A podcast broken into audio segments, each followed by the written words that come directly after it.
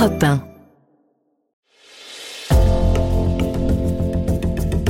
Bonjour, c'est Virginie Giraud. À partir du mercredi 8 février, je vous donne rendez-vous au cœur de l'histoire pour découvrir le destin d'Emmett Till. Quand on s'intéresse à l'histoire du combat pour les droits civiques aux États-Unis, il y a des figures qui s'imposent. On pense d'emblée à Martin Luther King ou à Rosa Parks.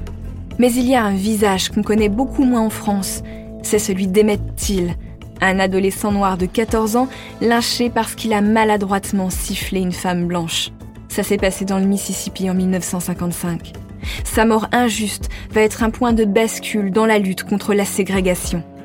Je vous raconte l'histoire d'Emmett Till dans deux épisodes inédits et je vous donne rendez-vous dans un troisième épisode avec le journaliste spécialiste des États-Unis Gilles Biassette pour décrypter cette affaire et prolonger ensemble la réflexion sur ce pan crucial de l'histoire des États-Unis. Je vous recommande aussi ce film particulièrement poignant, Emmett Till, le visage d'une révolution, en salle le 8 février. À bientôt!